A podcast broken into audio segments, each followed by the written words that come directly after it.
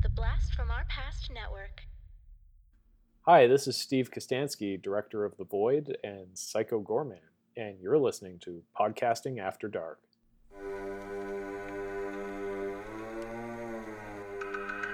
Podcasting After Dark presents TV Obscura, a deep dive into underrated and unknown television shows from our youth.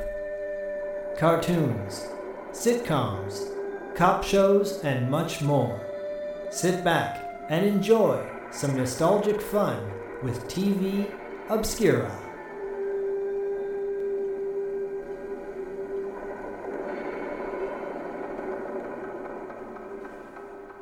What's up, everybody? Welcome to a special Halloween edition of TV Obscura. I am one third of the TV Obscura team, Corey, aka Sleazy C. Joined with me, as always, is my beautiful co host, Zach, and my even sexier co host, Diallo. Ooh, Zach didn't see that Even coming, did sexier. I'm dead sexy. I'll take it. What's up, guys? Awesome. Let's try that again, and I'm keeping it all in. What's up, guys?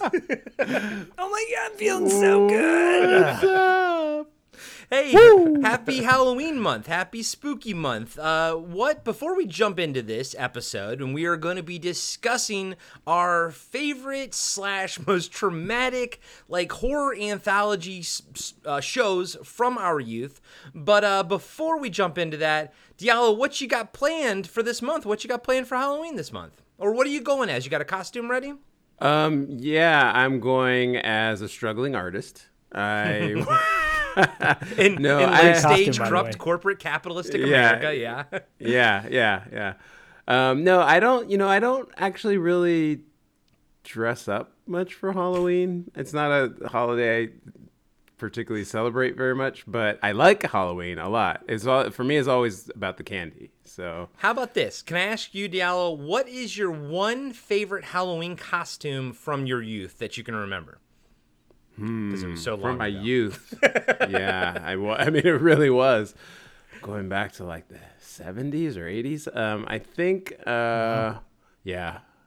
Actually, so I remember, you know, so this this actually this actually goes into like some deep stuff. That's what we But do I don't here, know- baby. I don't know if you've met me, but I am black, and um, so but I'm a a comic book geek, you know, sci-fi geek. So dressing up as characters was always like a little different or strange there was all these characters I wanted to emulate, but they didn't look like me, anyways. So, anyways, one year I I remember dressing up as the Lone Ranger. So that was that was that, and then I also would get comments that Lone Ranger's not black, but whatever. Yeah. That's- it just took a dark turn. It just took a turn. okay. but I was Oh, like, racist America. but I was like nine or I was like nine or ten. So you know, whatever. Jesus. And, you know, and that's, that's, you, you get a lot of people, you know, uh, you always hear like when they reboot something, you know, oh, oh but you're going to reboot and then make Superman gay or make Superman black or whatever, you know, this and that. And I'm just like, well, yeah, because nobody but white people have had any kind of voices or representation forever. So why don't you just like chill the fuck out? You know what I mean? Yeah, yeah, and that you know, like nice little segue and plug for me, but uh, that was actually one of the impetuses for um, creating Angela and the Dark because Yeah. I wanted to create uh, like a black heroine for young black girls who just don't have like original heroes for them to emulate. So that, but that a lot of that comes from growing up and like loving comic books, but not really seeing characters that really looked like me. And when they did look like me, they were always like on the side, or they were from like they always were from the hood. You know, they, they were always kind of stereotypical. They Yeah. always had black in their name. You know, Right. that kind of thing. So, um, just wanted to make something that I think represents uh, the actual people that are out there that are actually living and breathing, reading these stories. And you can uh, read Angela in the Dark on Comixology, and I will have a link as as always in the show notes uh, for you to check that out. It's an awesome, awesome comic book series with your pal uh, Russell Fox, right? Yeah. My brain always goes to fir- always goes to the Instagram, the person's Instagram handle first, and then Oh, I'm yeah, like, wait no, a minute, no, it's yeah. What's Yeah, your no. actual name? No, it's Yeah. What's up, stiff kitten? Uh, oh wait, shit. exactly. And I thought about that. I was like, man, once we start going to like cons again and everything, I'm just gonna have, I'm gonna have to have a name tag with like my Instagram handle on there, you know, just so you, you can know who the Uh, hell yeah, I am. But uh, Zach, Yeah. what uh, what do you and Bodhi have going on for Halloween uh, this year? Do you guys have a costume ready? Yeah, as well as as as far as everyone knows on the if you've listened to the previous pad episodes or you've listened to our Patreon uh, wrap up episodes, you know that Bodhi is crazy about Marvel right now. So I said, "What Marvel character do you want to do? You want to go as a Marvel character?" He said, "Yes." What Marvel character you want to do you want to go as? Captain America, Black Panther, Iron Man, Shang Chi. Like who? Just pick pick one. Well, Captain Marvel, whatever you want to do. He's like Doctor Strange, like without even dropping a beat. And I go, That's really? He wild. goes, yes. And he's like, because I astral plane just like he does. I'm like, yes, you do. yes, you do. So uh, I said, okay, so do you want the because my wife and I always we'd always do like a theme together. I said, do you want us to each be a different Marvel character, or do you want us to be in the Doctor Strange universe? And he's like, in the Doctor Strange universe. So uh, thanks to China, I think that's why uh, the ancient one was uh, Tilda, Tilda Swinton in uh, in the Doctor Strange movie. I think that has something to do with it, right? Yes, Yeah. it did. because yeah. you know what where's tibet in in in, Yeah, in they- uh, communist china's view um so I- i think uh femme french is going to be the ancient one uh, a variation on the ancient one and i'm going to be Can wait? Can I guess? Are you gonna be the cape? Are you just gonna be the cape and like wear? I wanted to be the cape. I said maybe I should just be the cape and like follow you around. you know? That'd be awesome. Yeah, I, I was gonna do that, uh, but instead I'm gonna be the main villain from the the first Doctor Strange movie, uh, with the with the eyes, the purple, and I forget the actor's name now. Mads Mikkelsen. Yes, uh, I'm gonna be him. So I've already started working on Bodhi's cape. Looks dope. Uh, he's gonna go more. You know, he he's more a fan of the uh, the movie cinematic, the Marvel Cinematic Universe versus the comic book right now. Uh, he loves the way they look. So that's that's the he's gonna go a little Cumberbatch. He's gonna be a little Cumberbatchy. And uh, Nice, nice. That's awesome. I already made the Eye of Aga- Eye of Agamotto. It's it's with LED lights and shit. It's awesome. That's so, awesome. Well, I, I, yeah, we go we go hard. We go hard. We'll we'll post pictures on the uh, Pad Instagram so y'all can see it. And uh, I think this year, uh, my nephew wants to do Teenage Mutant Ninja Turtles because we introduced him to that. Cool. Uh, he is fully, he is just into the 2012 version of TMNT, the the one where Rob Paulsen that we interviewed, uh, he plays Donatello. Yep. And um, my nephew's just into it, so he wants to be Raphael. As you all, as you two know, that's always my favorite turtle. So I'm probably gonna go try to go as Casey Jones, um, and then we're just gonna try to go Nice. from there. Yeah, and uh, but as a kid, I think well, I used to love those costumes. Remember those plastic masks that you could never breathe in, and they always cut you in the nose Yeah. and everything.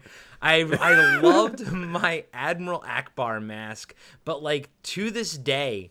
If I ever like get a scent of that, I mean, I the, whatever that smell is, probably it's a mixture of saliva, perspiration, and plastic all mixed in one. It's just such a unique smell that's just burned into my brain ever since. Yeah. Yeah, I, I remember those things sticking to my face. Yeah. You- and you peel it off, and it would crack when you peeled it off. Or, or and it had the, that thin elastic band so it'd snap on you if you like actually messed up, you know? Yeah. Oh, yeah, I'm gonna save my my Halloween traumas for the wrap up after dark episode Okay. uh, for this week because uh, I've got a lot of Halloween trauma episodes. Not nearly as bad as Diallo's, but uh, I know one close. of yours, Zach. I You think. know, yeah, Yeah. the Doctor Who Yeah, one. the Doctor Who one. Yeah. yeah, that that's what caused me to stop trick or treating. Yeah. I think I've heard this one, but I do look forward to discussing it on Wrap Up After Dark this So month. do I. So, guys and gals, check that out on our Patreon page. That's uh, on the $2 uh, tier. You can sign right up. And you also get every episode of Pad, uh, you know, TV Obscure, everything ad free. And you support the show, more importantly. Yes. Yeah. And, and if you've already signed up, thank Yeah, you so thank much. And uh, I'll title that episode Ewok, Egged Ewok. That's what I'll title Oh my God. Oh no. So. Anyways, Well, let's talk about some scary yeah, stuff. Yeah, let's talk about some scary stuff. So, uh, last episode of TV Obscure was actually pretty recent because uh, we don't have a month in between. We decided to do a spooky, scary October one, and we wanted to dive into some of our favorite horror anthology shows from our youth. Now, the funny thing is, we still have so many more horror anthology shows we can discuss. We could do this next year as well. But right now, so the lineup is this month or this year, I should say. Uh, Zach is going to talk to us about The Hitchhiker that aired from 1983 to 1991. Then Diallo is going to take us to Tales from the Dark Side that aired on 1983 to 1988. I gave uh, Zach the the win on that one because his show went longer, so he's going first. and then I'll be and discussing. alph- alphabetically, alphabetically. Yeah, sure. Alphabetically, that's fine too. Uh, and then I'll be wrapping things up with uh, Monsters, which uh, aired from 1988 to 1991. And like I said, these are all series that we thought were scary, spooky, but we're also going to be talking li- spe- very specifically about episodes uh, in that show. We all watched the exact same episode so we can have uh, similar discussions. Um, because, you know, when you talk about an anthology show, every single episode is so different. There's not much to talk about unless you actually f- focus in and everything. So, Zach. The Hitchhiker, a show that I thought until I did a double take on IMDb about an hour before we started recording, I thought this show was called The Hitcher. Um, I thought it was based on the the the movie. I thought it was like sort of a spin-off. Like I know the differences and everything, but I thought they were using that as a basis, and I never watched it because The Hitcher traumatized the fuck out of me as a kid. We will be discussing that movie at some point. But when the girl got ripped in half, uh, I've never seen that movie since because I saw it when I was like seven or eight, and it terrified me. So I don't think I ever watched The Hitchhiker because Corey can't read. Apparently, he only looks at the way words are shaped, and I missed the er. So, anyways, Zach, The Hitchhiker, my man, take us to it. Well, I almost want to open with the the song that.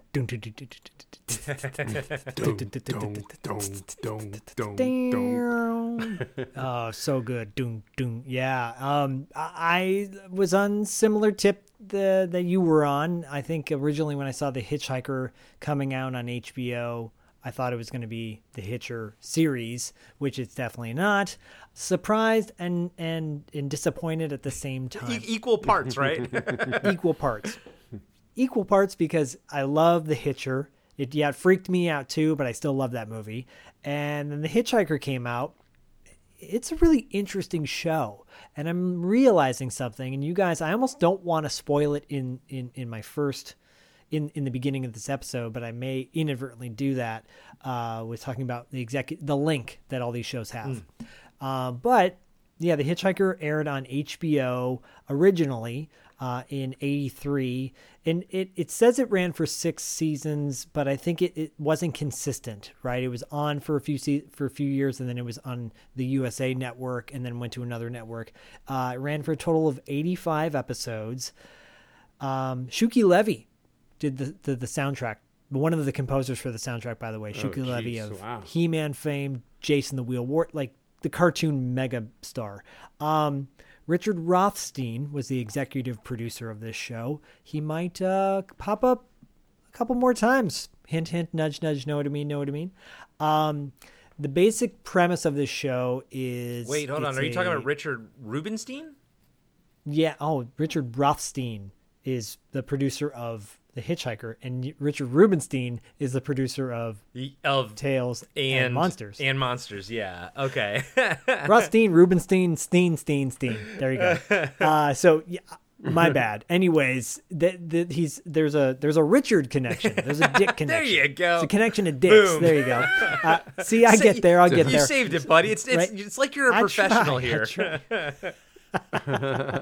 So um, the the premise of the show is it, it didn't always open this way, but it would open kind of with a story already unfolding, and then the hitchhiker would show up uh, in the first maybe five minutes of the show, do kind of a Rod Serling talk, uh, like you know giving a, a a premise of what's to be set up for the rest of the episode, and then he would close out the episode. Uh, the original Hitchhiker was played by Nicholas Campbell. Nicholas Campbell will be mostly known to horror genre people from The Dead Zone, um, Cronenberg's Dead Zone. He was a, a detective in that one. Um, I think Frank Dodd. I don't know if he was a de- detective. It's been a while since I've seen that one, but anyways, he's in the Dead Zone. Cool character in the Dead Zone. He was in the like the first season, first three episodes of Hitchhiker. The rest of the series was played by Page Fletcher. Uh, Page Fletcher is kind of a nondescript dude, uh, very milk toast, but he played Alex J. Murphy in a RoboCop series that did not last very long, RoboCop Prime Directives. Oh, that was him. Oh no.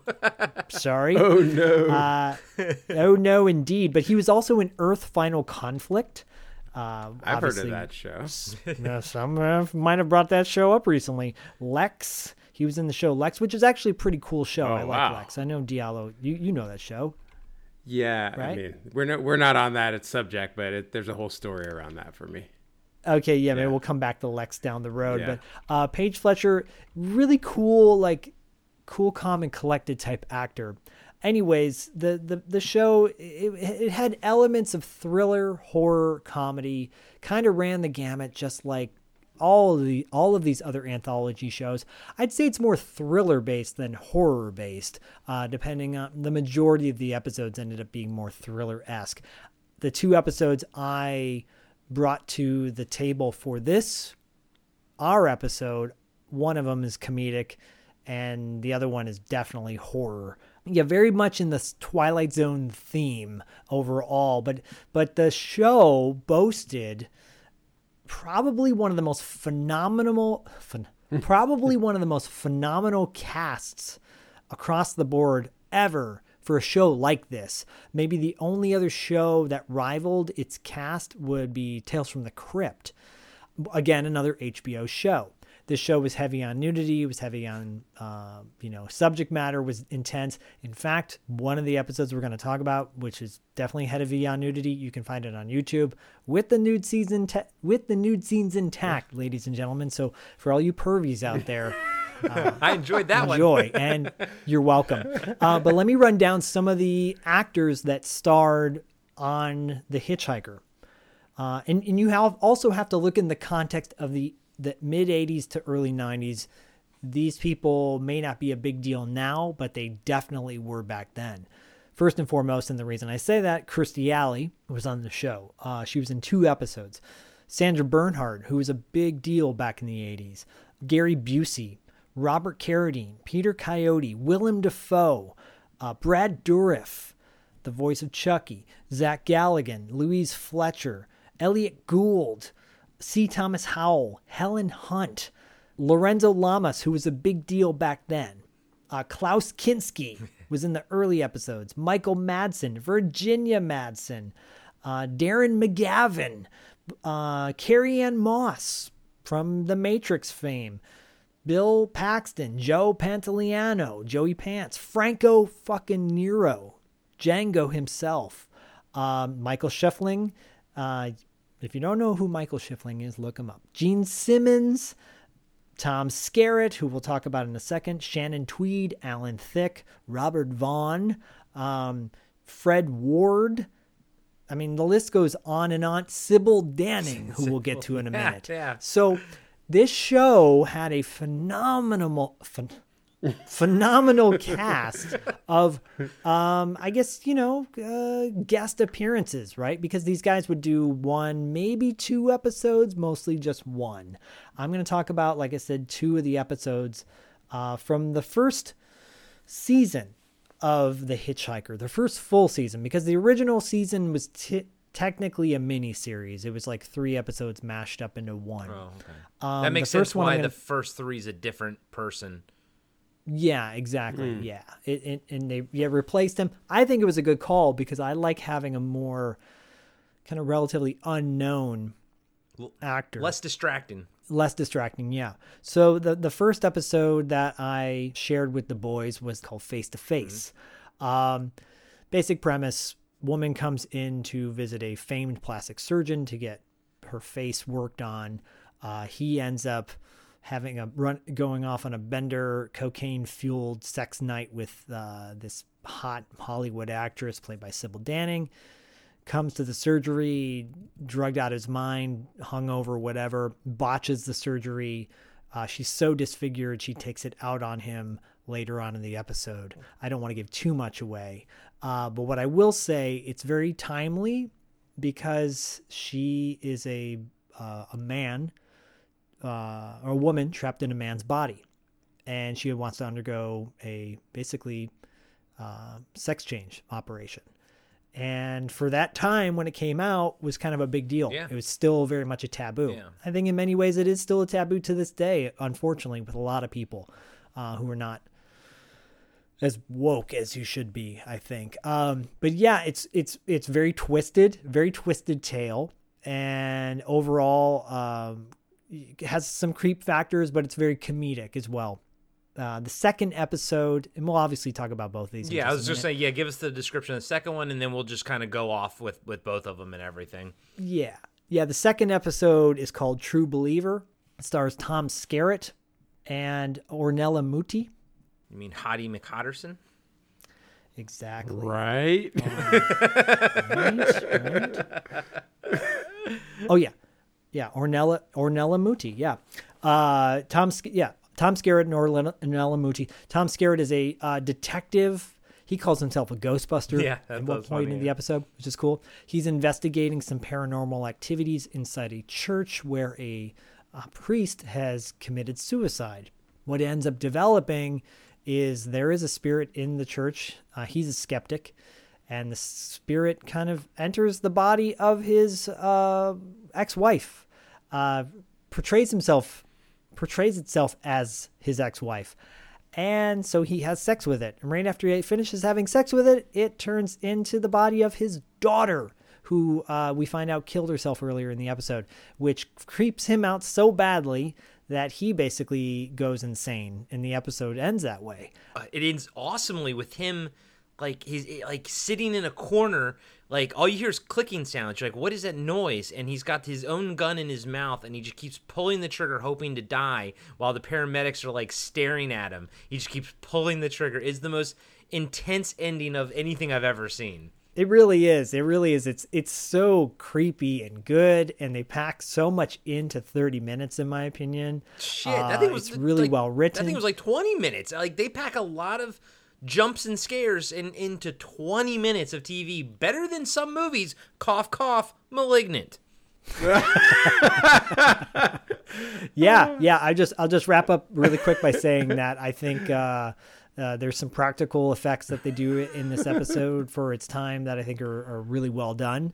Um, the, the the chill factor is still very much uh, on a, on a level of creepiness, and uh, you've got an A-list actor in Tom Skerritt who's acting his butt off. Uh, and, and does a really damn good job. And Ornella Muti, who, you know, uh, she was in Flash Gordon for Christ's sakes, but outside of that, she hasn't really done a whole lot. So it's nice to see her in a movie um, outside of Flash Gordon or, or a show, I guess. Yeah. I love this show. I chose it because honestly, Diallo and Corey already brought my two favorite shows to the table, and I'm like, well, I'll do the Hitchhiker then. I was gonna go with something, another anthology series, but I thought, no, I'll go with this one. Feels right because it's, it feels the most obscure. Yeah. I guess uh, out of the three, I think this is probably the most obscure one.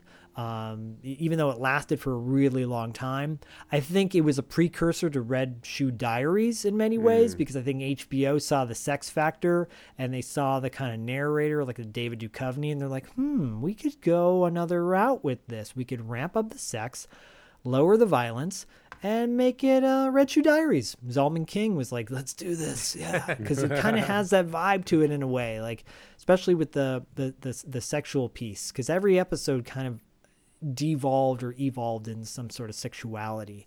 Uh, but again, phenomenal cast overall throughout this ser- this show. Most of these episodes are free on YouTube if you can find them. I highly encourage it. Uh fellas, who wants to start first? What did you guys think of these shows, the Hitchhiker Uh, episodes? D- Diallo, in, in the immortal words of Sergeant Apone, be my guest. Bay 12, please. Bay 12 please. um, yeah, that it was that was um, I was uh, I remember watching Hit Hitchhiker. I think mostly in syndication. I was and kind of like Corey. I think I heard about it after I had seen The Hitcher. Um, I was actually, and I was actually surprised that it came out in '83. For some, in my my head, it was like early '90s, but maybe that's just when I was watching it. Um, I know we didn't have HBO, so. Um, but anyways, that was uh, I was kind of surprised by the thriller aspect of it. Um, so the the the episode with the plastic surgeon, what, what was the name of that one again? face face to face. Face to face. Yeah. Yeah. So that was the first one I watched, um, and uh, I was really excited uh, to see what's his name. I was talking about him the other day. Uh, Robert Vaughn. yeah, Robert Vaughn. I was really excited, and then Man um, Uncle. Yeah, and then I w- and then like that kind of like it raised the level of uh, intent because of the cast for me, and so I Yeah. think I took it a little bit more seriously. One of the things that I noticed too about it was, and this actually comes up in the other shows, was I was kind of recognizing the the sets that they were using. They definitely were like stages and um, someplace in like uh, the valley, or something Yeah, oh, like totally. some warehouse. That I just thought that it was kind of interesting because then it made me think about the budget and how um, how um, the they put so much on the stories being solid that even though like you know t- a lot of time has passed like all of these stories had like an impact on me in in some way you know even Yeah. even though Yeah. you know it's been a long time um but yeah the so the uh uh face to face that was it was really like kind of like dark comedy um the I was wa- so I was watching it and like I had all my windows open, um, and you know def- my you know my neighbors can see into my apartment when all the neighbors when the no. windows open. My TV especially they can see, and so when it got to the part with with the the sex scenes, um, that was I was like whoa okay You're like, wasn't expecting this. yeah, and then I was like I wonder what was they not think. I'm- expecting to see. yeah, Was not expecting to see Robert Vaughn eating strawberries off of Sybil Danning's chest. right? yeah, and I was like oh I hope they don't gross and hot at the same time. Yeah, that's uh, what's her name's mom, isn't it? Uh, Gwyneth Paltrow. Isn't that Gwyneth Paltrow's mom? Or did I make that up? Is that, a different? No, no, that's not. No. No, I'm You're thinking of Blythe Danner. That's what I'm thinking. Blythe. Danner, Yeah, who's right. no Sybil Danner. Yeah, I was like, what? Did, how did I get there from there? Anyways, attractive in her own right. um, but anyways, yeah, it was it was really it was really like kind of fun. I did I kind of the ending felt very telegraphed to me, like I saw Yeah. where it was headed, but the subject matter was was uh, really um, you know kind of important, and I think just you know watching that today and like like we're still dealing like you know it's in the news now with uh, all the Dave Chappelle stuff. It's like that subject is still very much like you know talked about and controversial and people are still trying to break down walls. So back then like oh my god like your like mind completely blown you know? Yeah, totally. so yeah so that was that. I know you you want to jump to the next episode after we Yeah, it's yeah, it, but uh, yeah, no, I mean, my thoughts on on face to face, uh, just pr- pretty much similar as yours. I was I was engrossed, you know, I was engaged the entire time. You know, I didn't quite know where it was going. I thought they had a little bit of a, of a red herring or a thread with her. The whole talking to herself thing. I thought that thread sort of didn't go anywhere. But you know, in 20 minutes, Yeah. they, they, they do a good job of making the come up and satisfying. And you know, and yeah, there's there's sex. I was not expecting that. I didn't realize this was an you know an HBO show. And there's even like a freaking uh, the the it's like he's having sex with like this younger doctor. Is before he has sex with Sybil Danning, and even that girl like walks by and she's got like a merkin on. I'm like Jesus Christ, like so she's like pretty much butt naked. You know, I'm like this is a show right here, guys. You know, but but I did like. hey, I bring it to the table. I'm serious. I know, man. I- hbo's I- been doing that forever for decades Yeah, It Yeah, didn't start with game Yep, of thrones yep. Dr- yeah, Dream On, baby. That was uh, Yeah. I remember that show back in the day. Um, one thing that I I think I liked the the other one better. Uh, the True Believer one was I thought a bit more intense. Um, but one thing I did enjoy about this versus uh, almost every other anthology show, I like how the hitchhiker is in their world. A lot of times you see, Yeah. uh, you know, Rod Serling is is is in a different area. You know, he's like in the set, or like the the Crypt Keeper is in a set, and it's kind of like you know this or that. Or sometimes you don't even have like uh, any kind of connective character like in Tales from the Dark Side. So it was kind of neat to see the hitchhiker actually there. Like he, you know, I like how you said it was like there's like a cold open, like a five minute cold open to set things up, and then the car will like drive past somebody holding out their finger, and then it'll be it'll be him, and then it'll go in, and he'll start talking about it. I like that a lot. That was probably my favorite aspect Yeah. of it. Um, and then the other episode, man, that was intense. Uh, like it's 20 minutes of like most of it's in like a haunted house, an ex-commune, but it's it's just a house. Uh, but the the directing, the writing does a great job of really scaring the crap out of you up until the the last possible moment, and then leaving you with that ending. Of course, it's all you know, helped by Tom Skerritt. I mean, like like Zach said, he's he's acting up a storm. He's freaking Tom Skerritt. He's he's fantastic in everything, and it was such a dark Yeah. story too, and and whatnot. It was that was intense. That was a really good episode. I thought. Yeah, what what was your thoughts on on the True Believer one? Yeah, True Believer. It felt it. That was one of the ones that felt like it could have actually been expanded into an actual film, like a feature Totally. length film. Yep. Um, and you Yep. could like, you know, it's kind of obscure enough now where you could actually probably get away with making a feature length film with the same Yeah. story and adding more elements to it. But yeah, that that one like it stood out to me in terms of like the cinematography and um, the mood and tone and the vibe. Um, yeah, it was all dark. Um, yeah, and Tom Skerritt just like he just he's the man, right? So he's like he's on screen, and good. again, it just it lends the whole endeavor a sense of intent that you didn't you don't get from other from other shows. Um, yeah, and that and like the twist, it was like I don't know if I. I don't know if I saw it coming because you had already mentioned, like, what was You're like it's got it's got Tom Skerritt. It's got nudity. It's got incest. yeah, Yeah. And so, like, Yeah, I I, so I sent, uh, kind of I- knew. yeah, go ahead. Yeah. I, I sent a text out to to Diallo and Corey ahead of time, uh, encouraging them to watch True Believer because I had sent them face to face first, and I'm like, no, no, no, that one, yeah, that's that one's good, but this one really captures like the creepy tone, right? And so uh, I'm like. So the first one, I'm like, you guys are gonna like it. It's got all the things you love, and incest. Maybe you don't love that so much. but- But my, my thing was, I didn't quite understand. At, so like, so the it was he was having sex with the wife, and then it turns around it's the daughter. But like, you know, you didn't have sex with the daughter. You know, it's like, what was it trying to tell you in the end, other than freak him out?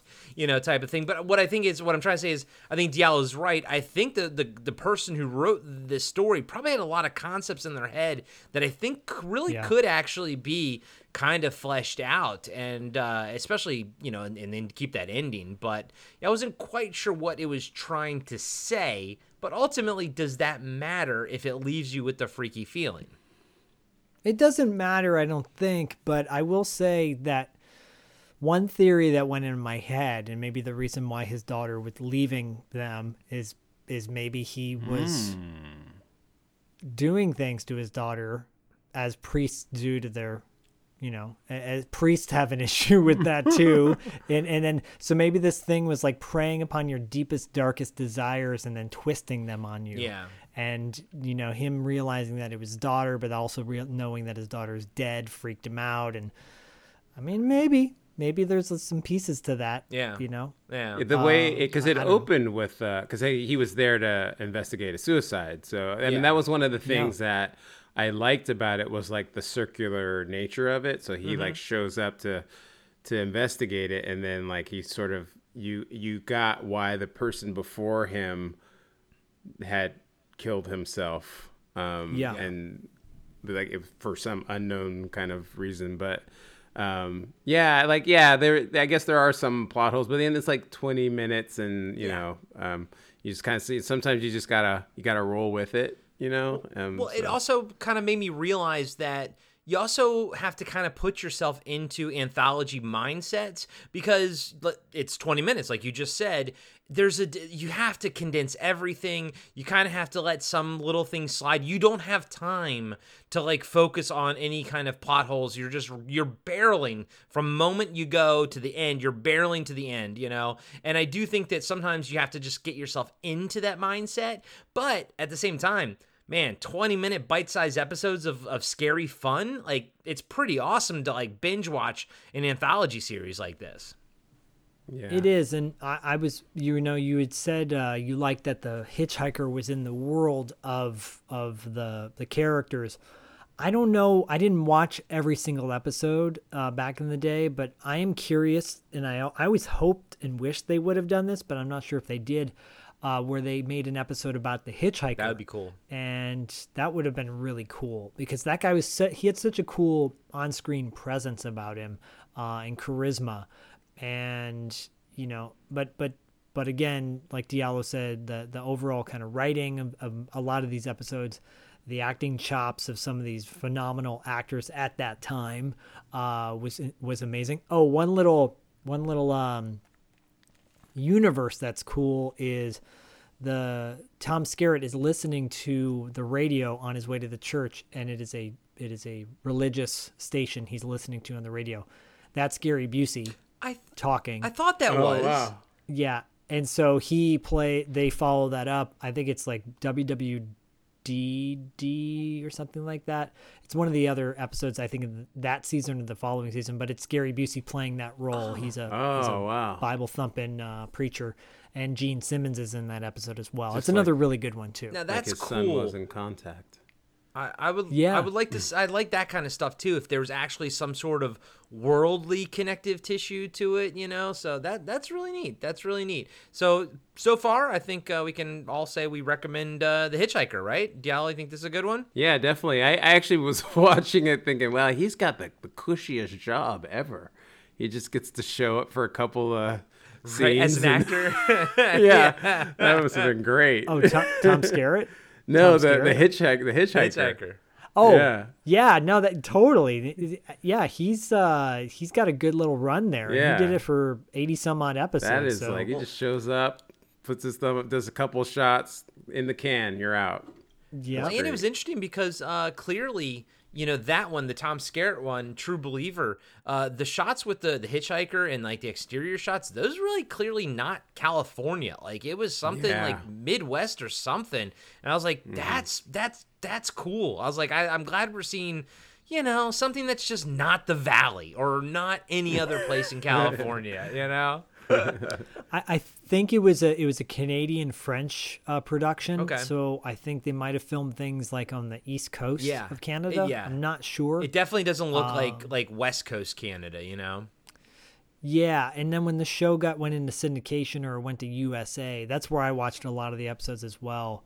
Um, they obviously edited a lot of scenes heavily. Yeah. uh, but the original HBO ones were the or where was that? you know what I'm saying? Uh, good shit, man. Good shit. All right, Diallo, are you ready to take us to the dark side with Tales from the Dark Side? Hey, everybody. Corey here. I just want to let you know that we'll be right back after these short messages. Hey, everybody. Co host Corey here to tell you about our exciting new partnership with 80s Tees, the one stop shop for all your licensed nostalgic t shirts. Right now, when you enter BFOP at the checkout, you get 30% off your entire order. That's right, you can get an awesome Photon t shirt like the one I have, which you can see on our Instagram page, or any of their other licensed designs at a discount when you enter BFOP at checkout. That's 80stees.com and BFOP at checkout for 30% off your entire order. And now, back to the show. Oh yeah. The dark side. Man lives in the sunlit world. Uh, yeah, I loved Tales from the Dark Side so much. I, was obsessed with the show when it was on. Um, so um, it uh, debuted in uh, 1983, um, and then it actually went into uh, into syndication from 1984 to 1988.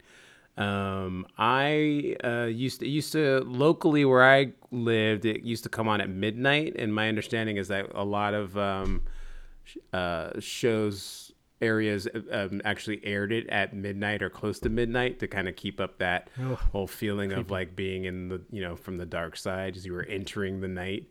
Um, yeah, the opening, yeah, the the opening was like, I mean, no matter what the episode hap- what happened inside the episode, the opening just kind of like sealed the whole deal for me every time. it was just so, like, so creepy, and you watched like the the background and the sh- the the the isolation of it, and you're you're out in some fields and even when they had cars in the distance driving by which annoyed me a little bit it still had like this feeling of like i was going to this other place right? So it is tales from the dark side it uh it kind of it ran the gamut from uh, sci-fi horror thriller dark comedy but most of the episodes were more in like the horror side um you know some of them had um, some thriller aspects um so the show actually was um sort of like a descendant of Creepshow, and um, I think it was like it was Creepshow. The so Creepshow became popular, and then the creators wanted to make a show, but Warner Brothers owned the name Creepshow, so they just changed the name and and you know called it Tales of Tales from the Dark Side. Um, and actually, um, speaking of Creep Show, George Romero, who we all know. Um, was the creator. Um, he wrote quite a few episodes and he was the executive producer. That's actually something I didn't know until very recently, actually. I was just, for when I was watching it as a kid, I just was watching the show and I, I don't, I don't know that I knew, even though I had, you know, watched ton of George Romero movies growing up. I, it was more about the movies and not about the creators when I was younger. So I didn't realize that George Romero actually was like the, the brain behind the show but yeah, he had they had like a lot of like well-known writers. There was a couple episodes ri- that were um, written by or taken from um, Stephen King short stories, uh, Frederik Pohl, Harlan Ellison, Clive Barker, and John Cheever. Some names that um, Wow. that have written some Amazing. episodes. Um, and you, speaking of, uh, you said Rubinstein, the theme was uh, was made by Donald Rubinstein, who like I until you guys were saying the name, I'm like, oh, it's like all in the family kind of deal. So I guess he he had done scores uh, for a couple of um, other George Romero uh, projects, Martin and Knightriders, which Oh, I'm no, sure yeah, you guys Mar- yeah. both know. Yeah, Yep. yeah, Yeah, yeah. yeah, so it um yeah, and uh, the uh, the uh, voiceover, the iconic still voiceover, which creeps me out to this day, was by this guy Paul Sparer, and he um kind of like a character actor. That's probably the most noteworthy thing he's done, but oh, it's just so it's just so on point. It's So, I, so I on didn't. point. I did, oh, really quick while you're talking about the narrator, I didn't double check, but he sounds like the narrator of Haunted Mansion at uh, Disneyland. Yeah, I didn't actually look into that, but I actually had that same exact thought. But um, I but it was like a- it was like a little bit later, and I didn't have time to actually actually look into it. But that did cross my mind. Um, but I don't. He wasn't listed as doing the voice, so I don't think so. And Um, I don't know if they even if if like I don't know if like a, amusement parks will like rides will pop up on IMDb. You know. Uh huh. Yeah, I mean, but you know, like a lot of if if he was known for it, I just would have assumed that they would have listed his his name um, in some of the descriptions because you know how you know how a lot of uh, us fans are. But uh, Yeah, of course. yeah. But yeah, it's um it, it just like yeah, I was I remember I, you know I came across it some point in the mid 80s, probably a little bit later in the run of the show, maybe like 86 or 87. Um, and yeah, you know, from there on I was sold and I just like it was like um, my appointment at uh, midnight on Friday nights where I grew up because I didn't go out and party. Um,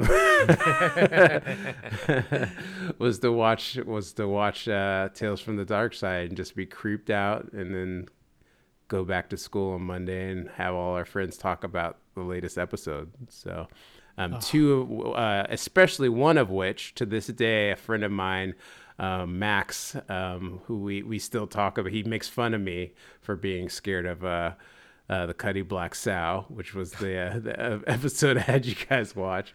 That Well, well add uh, add me to that list too. yeah, I mean that episode. Ditto makes fun of you for being afraid of that yeah, episode he, because he always was terrifying. like- It was yeah, just he always was like saying I'm scared of everything, and I guess he was just too cool or something. But, um, but yeah, that episode, like watching it again, I was like, wow, this actually was scary.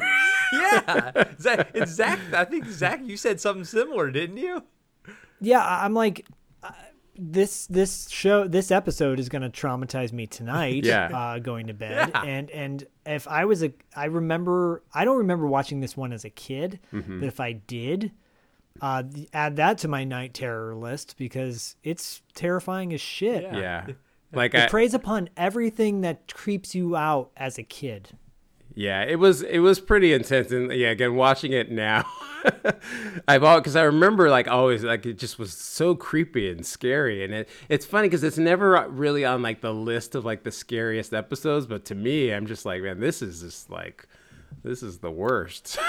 oh, I mean, you you can you'll obviously go into it the whole whole deal, but uh, from the from the beginning uh, to the end, it's a creepy, you know, atmospheric deal. yeah, I'm almost I'm almost certain uh, uh, Dougherty, uh, you know, the guy who created Trick or Treat and Krampus. I guarantee Mm-hmm. you had to have seen this because there's some major major vibes uh, for the Mm-hmm. Cutty Black Sow. But yeah, dude, yeah, give it tee up the description of the episode because I think uh, that that would help. It's it's such an intense episode. Yeah, so uh, the, in the episode, there's a, a, a family, kind of a nuclear family, mom, dad, um, a daughter, and a son, and their grandmother is on her deathbed, and she's from the uh, the old the old world, right? So she's from uh, it was like Ireland or Scotland, Yeah. and um, she tells this story to the um, like kind of directed towards the son um, of this. Uh, you have to write your name or initials on these rocks, and you throw them into the fire, and it protects you from like the evil spirits. And by the way, this takes place on Halloween, which I didn't actually realize that when I picked this episode, but it was like perfect for perfect, for the uh, for this episode. But um, anyway, so he puts the fires in the rock, and the whole idea is to protect uh, you from the uh, dark spirits that coming, and particularly the Cutty Black Sow for uh, all on All Hallows Eve, and kids go out trick or treat, come back, and the rock that he had put in the fire with his initial had fallen out of the circle of fire, so that meant that he was like next on the list to be uh, snatched. And so the rest of the episode is him, you know, is all the the tension and creepiness about like the Cutty Black Sow um, coming to get him. And uh, whoo boy. I'm getting I mean actually hairs on my hairs kind of standing up thinking about it.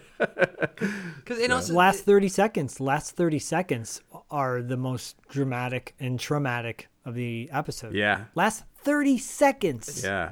because they actually cast like a 10 year old kid. This isn't one of those deals where they cast like a 20 year old to play like a kid. The kid is like 10. It's insane. he looks like Stephen Dorff he looked like Stephen Dorff from the gate So yeah, he was actually so the kid's name was Huckleberry Fox, and he was actually uh, he was in Terms of Endearment. That's like his most his Oh. most famous uh, role, other than Cutty Black Sow. um, but yeah, it was a oh man, just it was so it was just it, like the whole thing. Like it's dark and it's moody. The um, storm outside, Halloween and then that feeling of being stalked like he looks out the window you like you look out the window and you see these yellow eyes staring out and it just you know and then you know when he thinks he's safe when they that's when, when it goes gets you. down yeah yeah. Th- this episode was probably the highlight of, of, of all of them tonight. Truthfully, this one was strong. Uh, the the atmosphere was fantastic. Uh, it was refreshing to see him, you know, being like ten, his sister's like nine, like them actually using like kid actors, which creates this extra layer of of fear and realism to it. And then on top of it, you know, it, it there's so much like folklore type of stuff that I love. It just it, it checked all the boxes that I am on board for and truthfully like the story of what it is feels so contemporary. Feels like you could watch a movie about that nowadays, you know, and it just felt perfect. It was it was a great Halloween episode and uh, something I would actually highly recommend watching on Halloween. It's a it's an awesome awesome episode. Zach, I know it scared the crap out of you. It scared the crap out of me. Yeah, I, I, I like you guys watched uh, this show religiously. It was on WGN uh, when I was a kid because it it's a Tribune produced show, so it came out of Chicago, which I always loved that. Something about WGN. I love watching Bozo the Clown back in the day. I always wanted to be a contestant on Bozo, the, get those Archway cookies, and they always gave away toys to the kids. But, uh, but at night, you're right midnight. I don't remember staying up till midnight, but I do remember seeing this on at night. And all you needed was the music. Um, the minute the music hit and the, the the the color picture went from like black and white, kind of reverse. Uh, you know, and it was in in the creepy font of the title. The the whole vibe was so creepy. I don't think anything came before or since uh, that truly captured in an intro like able, the ability to scare the crap out of you in the first 30 seconds. So this sh- episode in the first 30 seconds creeped me out in the last 30 seconds creeped me out. Overall it creeped me out.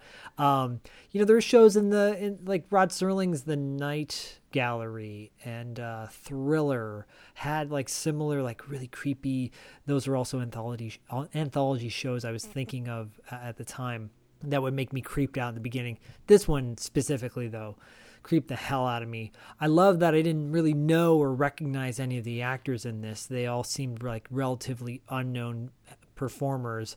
Um, the freaking grandma, the great grand, the kid's great grandmother is dying on the night before Halloween, and the mom's like. "Go- Okay, kids, gotta go to bed early so you can go trick or treating next day. I'm like, what? Your grandma's about to die. She's wild. She's wailing in pain, you know, and, and she's about to die. And the dad's like, yep, she's gonna die. Yep, yep. Give her some morphine uh, or something, man. Yeah, Jesus. And then she does, and you're like, holy shit. she And- does and the- right in front of the the grandson. Yeah, right like of- you know, ah, she's just like I'm dead. but he has the wherewithal to record her telling the story, which is so cool. So he's playing it back, so you hear his dead grandmother, great grandmother's voice echoing from the grave. You know this this creepy tale, and and the tone is so intense, and it is. It's like it's such a beautiful build up, and it and I and I love seeing kids portrayed in a realistic, smart way, uh, and not cynical or sarcastic like every kid nowadays is uh, and the interactions he has with his sister feel very real. Overall, the the the episode is so well done. Um, you know, the effects might be cheesy by today's standards, but again, you know, I I was having a conversation earlier today about using your freaking imagination. Like, use your imagination, just buy into it, and it makes it that much better. So good, so good. So, uh, yeah, I I had to change my shorts. yeah, yeah. The the Cutty Black Sow was was definitely the the winner of the two, but that's not to say that. Uh, Answer Me was was terrible by any stretch of the ma- imagination. Uh, Answer Me, aka the episode with Queen Bavmorda from Willow. Guys, yes. guys, did you not know that that was Queen Bavmorda from Willow? Did we care? Oh, fuck off! Diallo, talk to us about Answer Me. JK, JK. Yeah, so Answer Me was um was uh was pretty interesting because it it, it had the feel to me of like how do you say it like a s- like um A stage a play? play? Oh, yeah, yes. stage play. Yeah, yeah. And it was, you know, she's very much like she pops up out of bed and like she gets all the exposition out talking to herself and she you know um there's there was a but there was there was like a crafty uniqueness to it that I actually kind of liked about that. Um and there was that um sort of like driving um um thriller suspense aspect of it because you, you saw her kind of spiral. So it was a little bit more um like of a mental breakdown than it was like the other like most of the episodes on tales from the dark side at least in my memory were more uh, along the horror lines with monsters and um, some sci-fi stuff but this one was more of like a uh, what do you call it? Uh, like a stephen king um, um, grounded in the real world kind of thing. You knew something was going on that was weird but you didn't quite know what it was. Um, so yeah it was uh, it was it definitely wasn't as um, shocking as uh as um uh Cutty Black Sal, but like I said, I actually I kind of liked the um watching her mental state sort of like break down. So Well, I, I think it helps because she was fun to watch uh, the whole time. Like she she she's like this actress uh, in from LA in New York, like subletting her apart, uh, apartment from a friend, and next door is supposed to be an apartment that's empty. And there, she keeps hearing noises, noises coming from it. And apparently, somebody killed themselves in there, and it kind of spirals, yada yada yada. But like, like you said, it's like she narrates everything that you see. So, so I'm sitting here watching it, and I'm like, on one hand, like like I said, I, I like watching her. She's kind of milfy hot for some reason, and then I didn't even know until the end that she was Yeah. uh, that she was Queen Bavmorda from Willow, a movie that I, I which I which is awesome, by the way. I must say. Thank That- you, That's awesome. thank you. Willow Bavmorda turned me into a shrew, but uh, I just I just like it when Corey when Corey has a when there's a pause. Meanwhile, I, I'm not a fan of Willow. I'm sorry, guys. oh no, oh my, How dare you? sorry, I don't I didn't I don't want to bring down the down the mood, the but, uh, vibe. yeah. but I, I will say about this episode, I, I it was it was a little bit wonky, you know, with the her whole narrating everything. But then after a while, I was like, okay, I'm just gonna view this as like a, a play, a stage play, because it kind of felt like it. It takes place in in essentially two Yeah. rooms, you know. And I was like, I'm just gonna view it like that. But like for some reason, I never wanted to stop watching it, even though I was kind of like she talks weird, like it's all very exaggerated, but yet I couldn't stop watching it. And when the shit starts to hit the fan, I was engaged. So I was like, huh, that, I kind of even took it back to myself. I was like, that's weird. I, I was still engaged, yet it was still jarring to sort of watch the dialogue and everything. But it was fun. It was a fun episode. It was neat. Um, but if, if anybody had to watch one of the two, I would say Cutty Black Sal for sure. I- I'm just gonna say it's good, and I echo what you're saying. Um, I like if it's a thirty, if it's a twenty or thirty minute episode, I'm kind of okay with seeing like monologues, Right. which is basically what this is. If it, if it was anything longer than that, I might not have the same stamina. It, it didn't. But- it didn't overstay its welcome, is what it is. No, no, it's good. It's cool. It's cool, and I and I think I what I loved about it is it, it wasn't a total departure, just in tone. The tone is still dark, but um, but it was still good nevertheless. Yeah, it Yeah. was her. It was her acting and how she emoted everything, and like, like we said, it was. It felt like a stage play, and that I think that's where it really was different. But that also very much intentional, likely, right? Um, Yeah. Yeah, and Yep. So, and it was, you know, and it, I think one of the things about it that kind of made it work was one of the reasons why, like, it kind of was annoying a little bit too at first was the phone ringing, at least for me. Yeah. So, like, the phone's ringing and it just keeps ringing and then it keeps ringing. And then, kind of like an episode of Family Guy where they say the joke and then they keep doing the joke over and over and over and over. And, like, it's annoying, but then you do it enough, then all of a sudden it starts to, like, be funny again or something and work well, you know? yeah. and it was kind of like that with the phone ringing. Like after a certain point, it like kept ringing, and then I like, I was like, yeah, I got, I want, I want to know what's going on with this, and I was, I was less annoyed by the constant ringing, and I just wanted to know, like, get to the bottom of it. Um, so Yeah. yeah, I think that's, that's where it, that's where like the suspense of the episode um, drove things. And I, I, I, I wish I could save this thought for, for my wrap up thoughts, but I'm afraid I'm going to forget it. So I'm just going to say it now. I like the fact that I feel like if you took out the the introductions and everything, and you showed so far we watched all four of these episodes, I could tell which ones are Tales from the Dark Side and which ones uh, the Hitchhiker. They even though it's even though these anthology shows are telling completely different stories every single time, there's some cohesive X factor that you can just tell that it's a Tales from the Dark Side story versus a, a Hitchhiker story, and later, you know, versus a monster story. So I thought that was really cool. I thought so far, uh, the Tales from the Dark Side are a bit scarier. The the the vibe of them, they seem to go more for like a, a vibe or a feeling, you know. And then the Hitcher Hitchhiker uh, seemed more like go for some gusto and everything, but it was it's fun to see the different vibes of the different shows and how they're able to actually somehow maintain these cohesive vibes with different directors, different writers, and yada yada yada. Yeah. Sure. Amen, brother. Amen. You said it all. All right. Well, I will dive then into monsters. Hey, everybody. Corey here. I just want to let you know that we'll be right back after these short messages.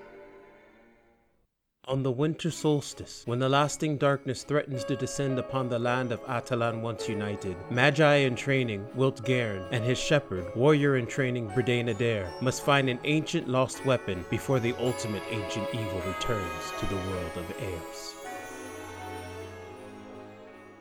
Hi there. I'm Adiella Jackson, writer of the First Noel's Chronicle podcast.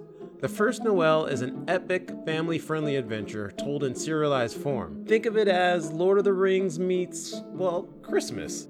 Join us each week for the next thrilling chapter of The First Noel, now available on Apple Podcasts, Spotify, Audible, and all major podcasting apps, as well as Kindle Vella if you want to take a read.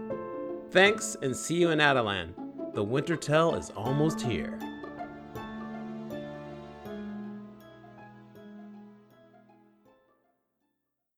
And now back to the show.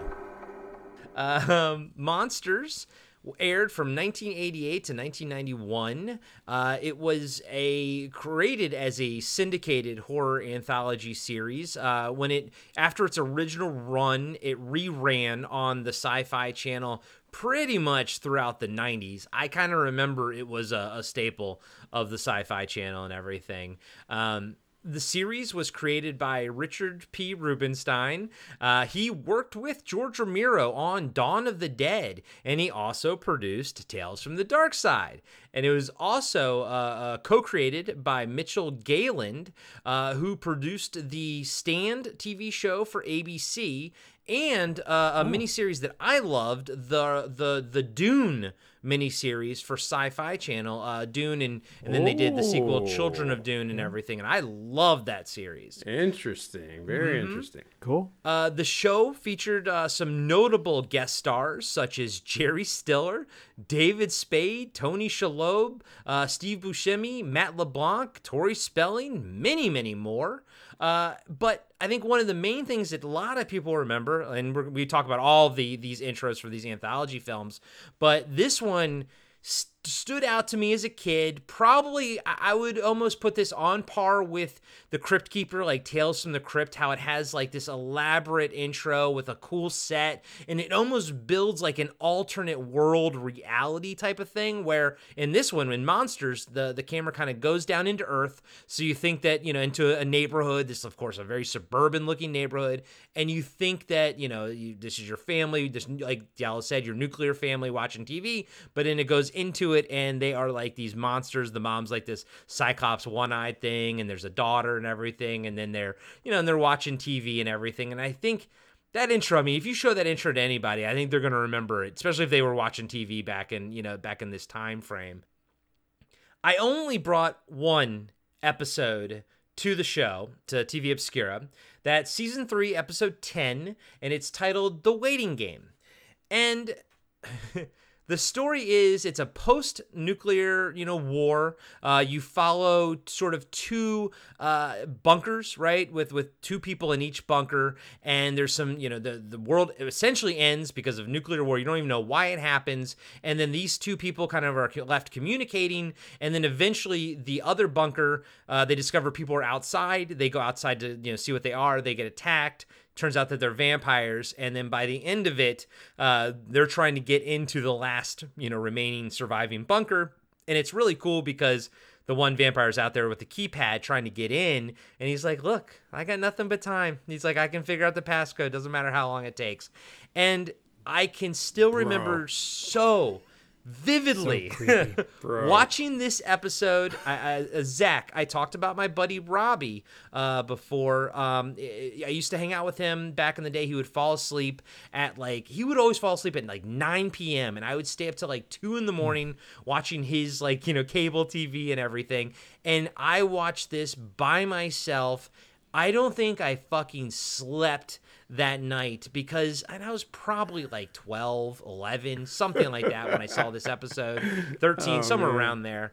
And just the fact that like the world ends, like you know, you're you're stuck there, and then you're essentially you're you can talk to death right outside the window. You can talk to your friend that is now a vampire, but yet you can't stop him from coming in. That uh, Zach, as you know, that ties into like my fear of like the thing. It's like why can't I just reason with you? You know what I mean? And everything because it doesn't matter. They're still gonna get you.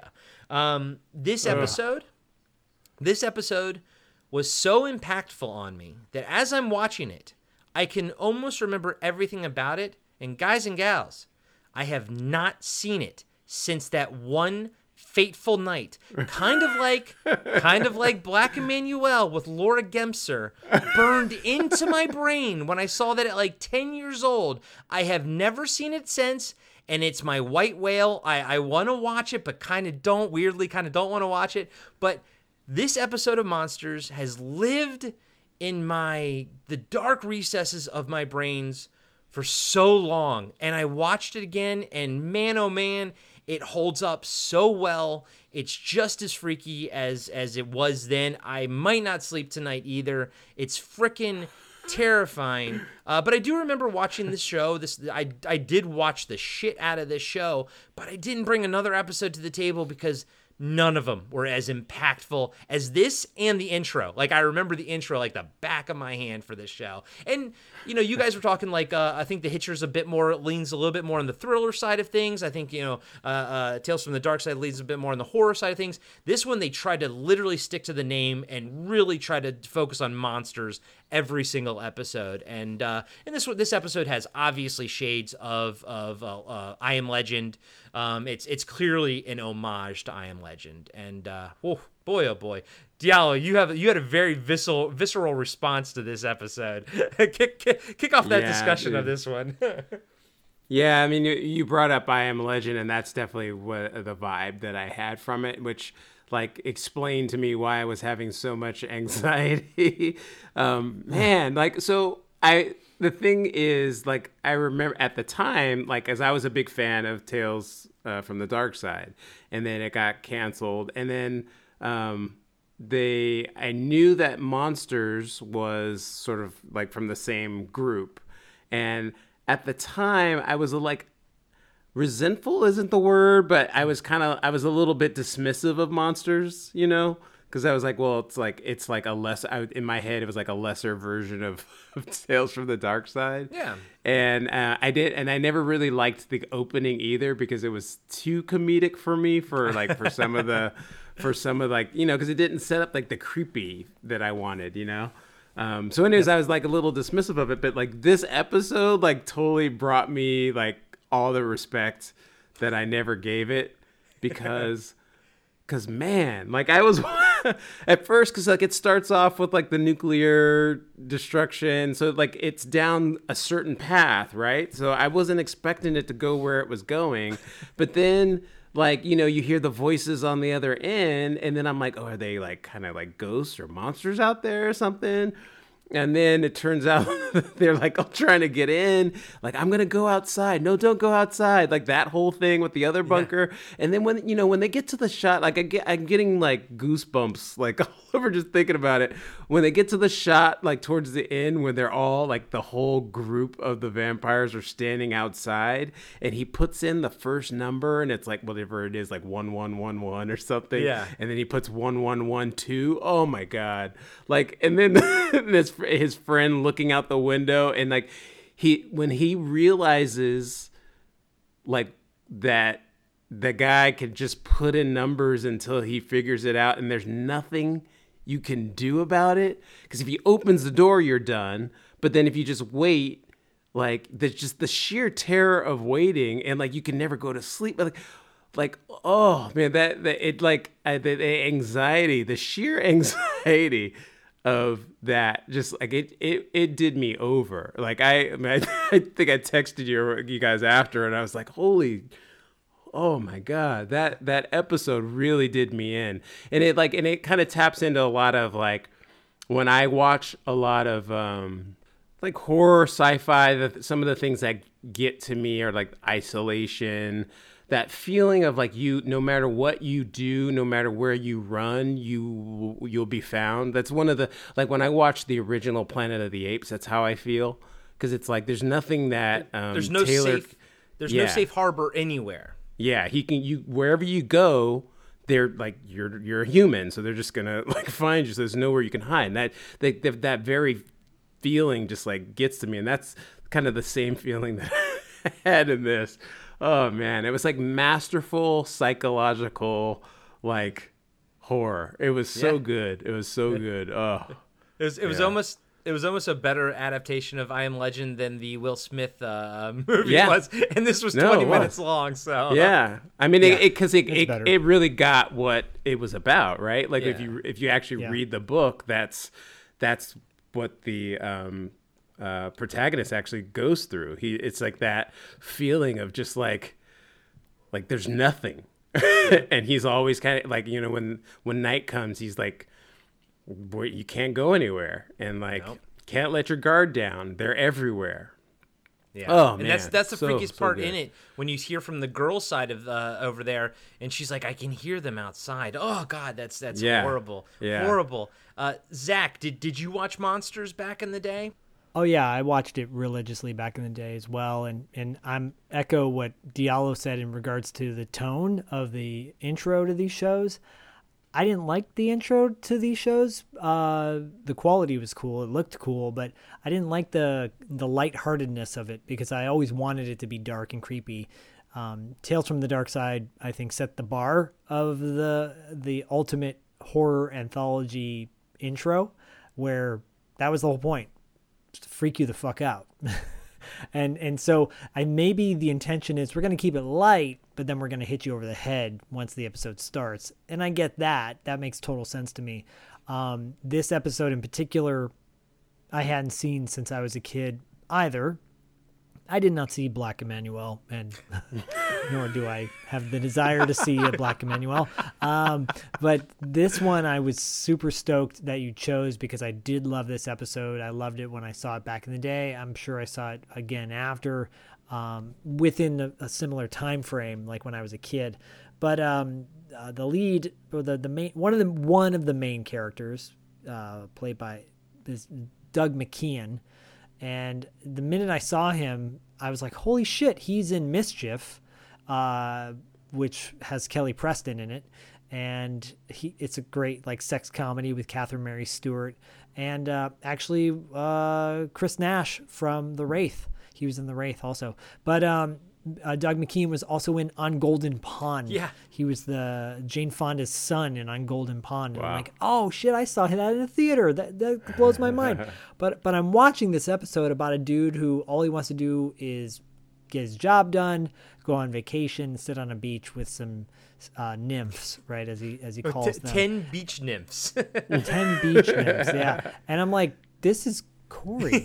Actually, this is like this is this guy kind of looks like Corey. Yeah. uh, you know, and and and he just basically is thinking about getting laid, and uh, wants to do his job, get it over with, and he's got a thing for the ladies because the minute all hell breaks loose and they go nuclear war, uh, when he hears the the other base contact them and it's a chick, he's like, "Oh, I want to talk to her," and they end up having like a little mini relationship for.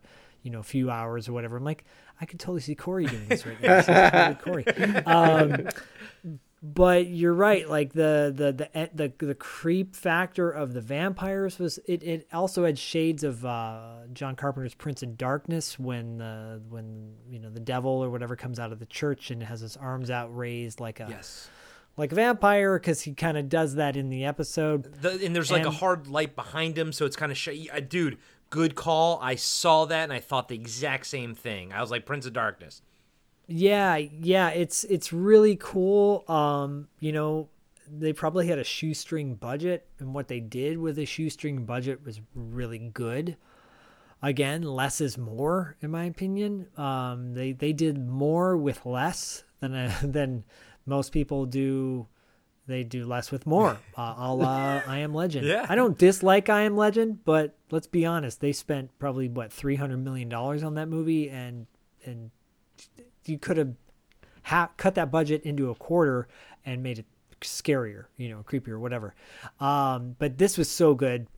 The premise is great. Yeah, clearly the guy's gonna probably kill himself. Would have to kill That's- himself. yeah. I would have killed myself. Yeah, that's the only way to sort of go out there at that point. yeah. But then I- uh, you know, go but- out with a bang. I guess you know. But then I was watching it and I was like, well, like, couldn't he just like become one of the vampires too? Like, you know, like, but that was wondering, like, like, would you want that to happen? And they, there's there's terror no matter what choice he makes, and that's just No matter what. And there's Oh, a cool man. shot when when uh, when Corey goes out there, and you know Yeah. he's like, "Oh, it's freezing out here," because he kind of finally embraces the the girl that he was talking to and everything, and she's like turned around, she's not facing him. He opens the door, goes out there, and he's like, "It's freezing. How did you survive?" And she's like, "Oh, easily. I didn't." And then she turns Yeah. around, and even as a kid, I'm just like. Yeah, Oh, there's just this, you know, there's this idea, and obviously, growing up in the '80s, we had the Cold War, where I'm already scared of nuclear, you know, holocaust to begin with, and then the idea of even something worse happening, which is like surviving the nuclear, you know, the end of the world scenario. You almost don't even want to like survive that, you know, because everything afterwards is just, it's just so much worse. So yeah, like freaking. Two words. Steve Guttenberg in uh, in the morning after. Oh yeah, the, The morning and- and after? the morning Yeah. after that was another.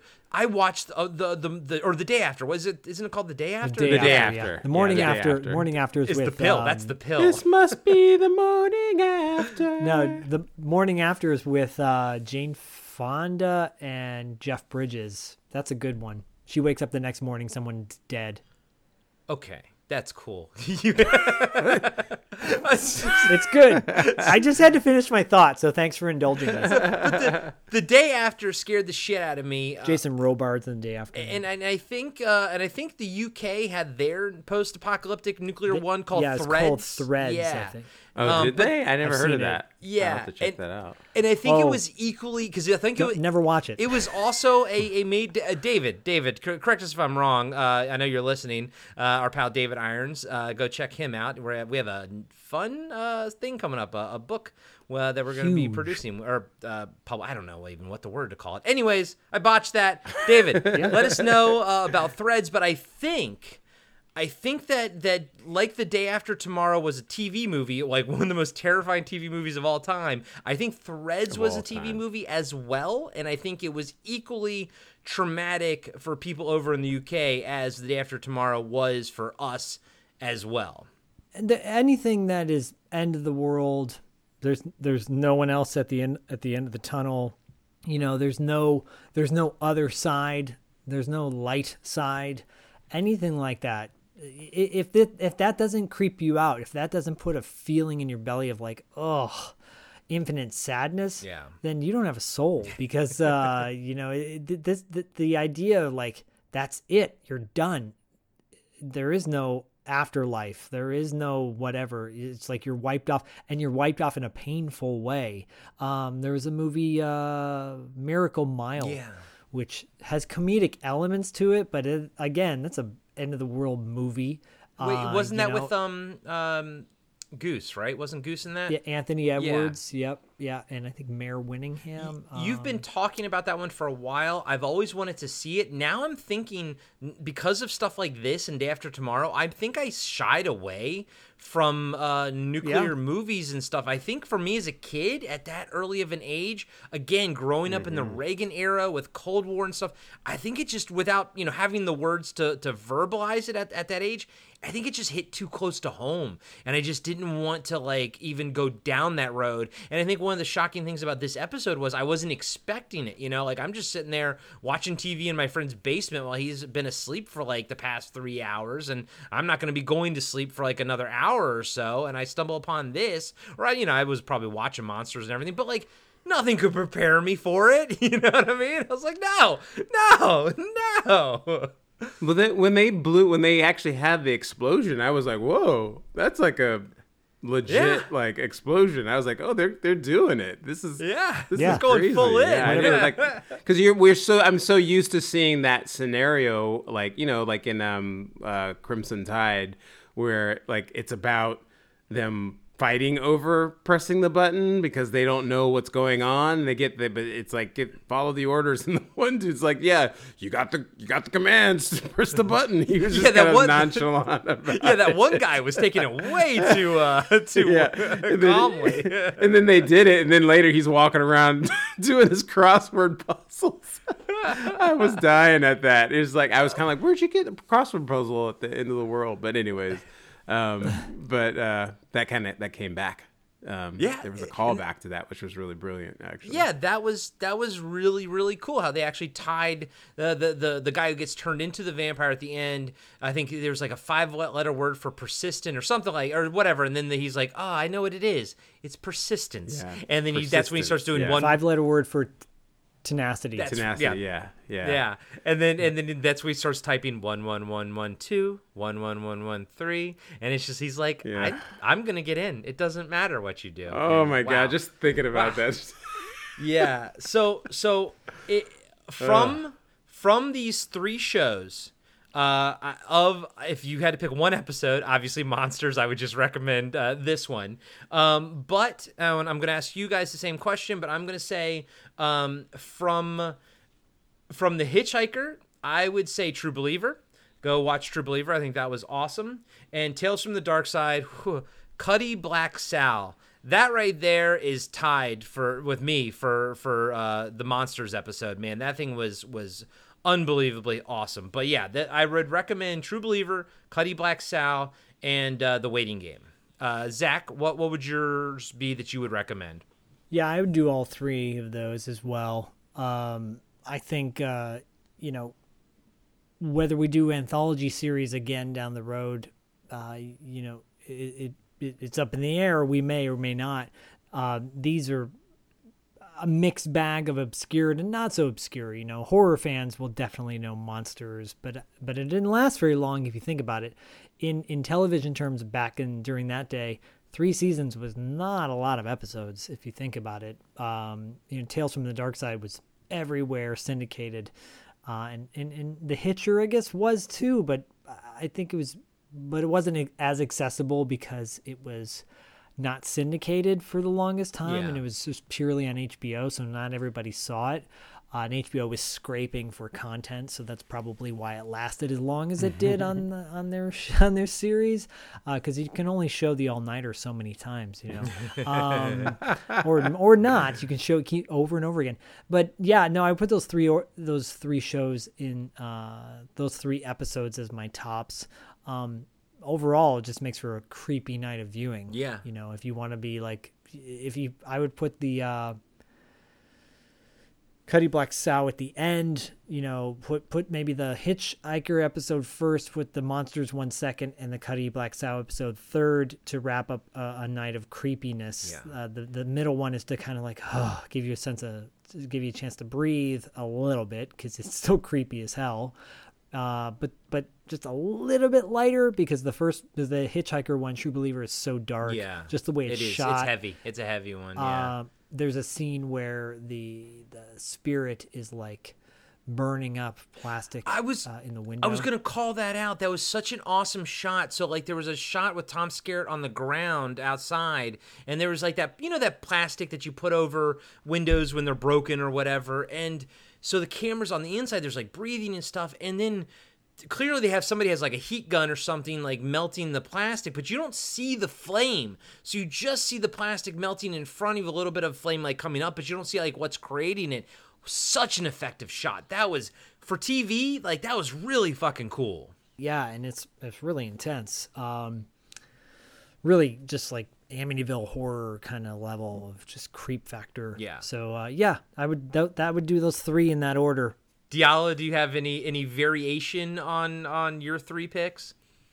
No, not really. I mean, I exactly, uh, Zach. You said exactly like the order that I think you should, or you know, could get the best enjoyment out of all three watching them. Um, the Hitcher episode, actually, like kind of thinking about it, it's a little bit more um, like adult, if that's the right word to use. Um, Yeah. Yep. and, and you know, and it has, and I was as you guys were talking, I was thinking a little bit. It has like a little bit of more of like Seven vibe, where it's it's it's very much grounded in the real world, you know, except for the maybe the you know with the light uh, supernatural aspect to it, but it's very much grounded in the real world most of the story. But it also has that um, you know that uh, what do you call it? That that kind of like uh, thriller suspense aspect that Seven had. So it's like a horror. It's horror on that Yeah. level, you know. Yeah. Um, and then That's yeah, good- that's a good connection. yeah, and then um, yeah, the waiting game is just yeah, it's like it's just so like unsettling and disturbing, and um, and then uh, Cutty Black Sow, yeah, just kind of like it's just an exclamation point at the end, just the way the way it ends and uh, the build up to it, and uh, it has like a lot of um, you know, like a lot of backstory, like that. Yeah. I think that kind of supports like what's going on, and it really helps helps round the whole thing out. So yeah, loved loved all three of them. Um, yeah, it, it, that would make for a really creepy Halloween evening. Yeah, I I, I concur, and I also Wanna come over? I also concur with the uh, the the viewing order as well. And I think uh, you know, moving forward, uh, like Zach said, I don't know if we'll do like an anthology one every like Halloween or something. Although I would like to do something special every Halloween, but we do still have like the Friday the 13th show and stuff to discuss. But I think if we ever, you know, whenever next time we do an anthology show, we have to talk about the exact same episodes because it just doesn't work if we watch different episodes because they're going to be so, you know, dramatically different from one or the other. So it'll have to be this way. We'll have to watch the same ones over. But I think all three of them were freaking awesome. I think all three of them are perfect for Halloween. I think you should play some mix and match and just have watch some from each of them. But these are the shows that you know that Halloween's made for, and uh, I, I I loved them. I didn't think there was a bad one in all of them. I think they're all awesomely cool. I got I, I- all of it was fun. This was all fun for me. So that's all I got to say about this. Any any wrap up thoughts, uh, Zach, from you on on on these anthologies? Yeah, my uh, my son was like, I was telling him what I was watching, and he, he's like, "Can I watch?" I'm like, "No, no, you can't." nope. and- and we're, we're doing a in, in a couple weeks we're gonna do like a little um just you know with him and, and i are gonna do like a little horror night and and and uh, he's like well what can we watch that'll be scary and i said well we'll watch cartoon halloween episodes Well, so well, isn't uh, One Dark Night is PG? yeah we could watch one dark night sure and children shouldn't play with dead things and uh the car there you go, There you go. um yeah so I, I said well we'll watch uh we'll watch the real ghostbusters episode uh what is it halloween forever yeah. and uh and, and then uh we'll watch the he-man episodes the house of shokoti part one and two which are creepy as hell so you know there's there's creepiness for kids too but um yeah i love i love the fact that we did uh, anthologies uh, this round, and, and um, I love the fact that we didn't do Freddy's Nightmares or Friday the Thirteenth or Tales from Yeah. the Crypt. Uh, I've got nothing against those ep- those shows or Amazing Stories because they had some definitely had some creepy ones. Actually, my favorite Amazing Stories, if we ever get to it, is the The the uh, the man the the one that goes down the, the into the hole, the the miner or not the miner, but the the gold one. Do you remember? that one's really good. Yeah, I do remember that one, but I'm I was gonna say the one with Christopher Lloyd and the scarf around his neck and uh, the the teacher. Yeah. with- which is uh, Mary Stuart Masterson, I think. Anyways, I love that we did somewhat off kilter, not mainstream shows. Um, you know, I was. They made a Tales from the Dark Side movie. that They did. It was so- terrible. yeah. Christian Slater good. was in it. Yeah, uh, Virginia They, they, I thought. I thought they were gonna keep the same vibe with like the narration and just do it just like the TV show. Nope, they didn't. So, anyways, I'm glad we did this. Uh, it re- reminded me of why I love television in the '80s so much. Um, Yeah. and great job, you guys. Great picks. Yeah, Thank you, with with you. all of these, I I really was like, I really miss those. You know, again, like my my show was Tales from the Dark Side, and i like used to love like uh, the other shows you mentioned, like Freddy's Nightmare and um, Friday the Thirteenth. But like Tales from the Dark Side was it, right? And Yeah. I miss having shows like that, and I know like recently they brought back uh, Twilight Zone, but um, Yeah. from what I've That- heard, yeah. it wasn't like didn't really hit like they wanted to, and they don't really do like they do more horror shows now, but they don't do the anthologies anymore. So, Yeah. um, they I really like watching these. I was like, man, I really. I really wish they actually would have a really good anthology horror show.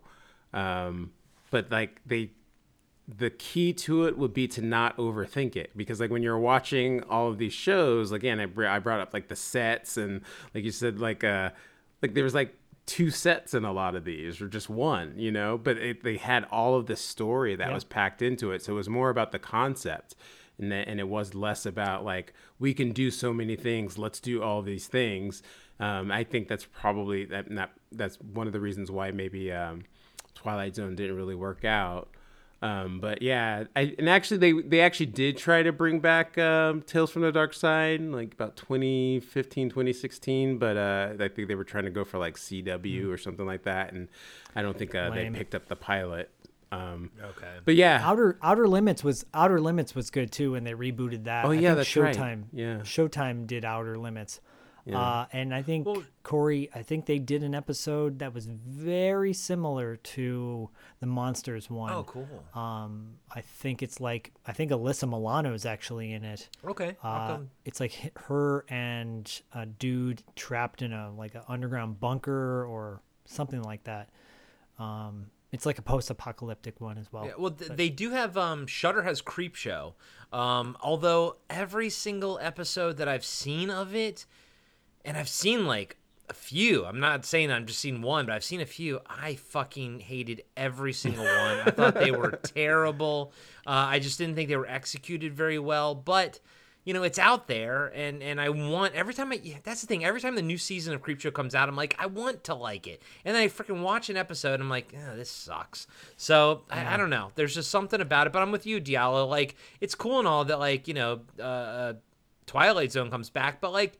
There's something to be said about little bite-sized 20-minute pieces of horror, not like hour, you know. And then you have to 46 minutes. You know, You yeah, and you have to, like, 46?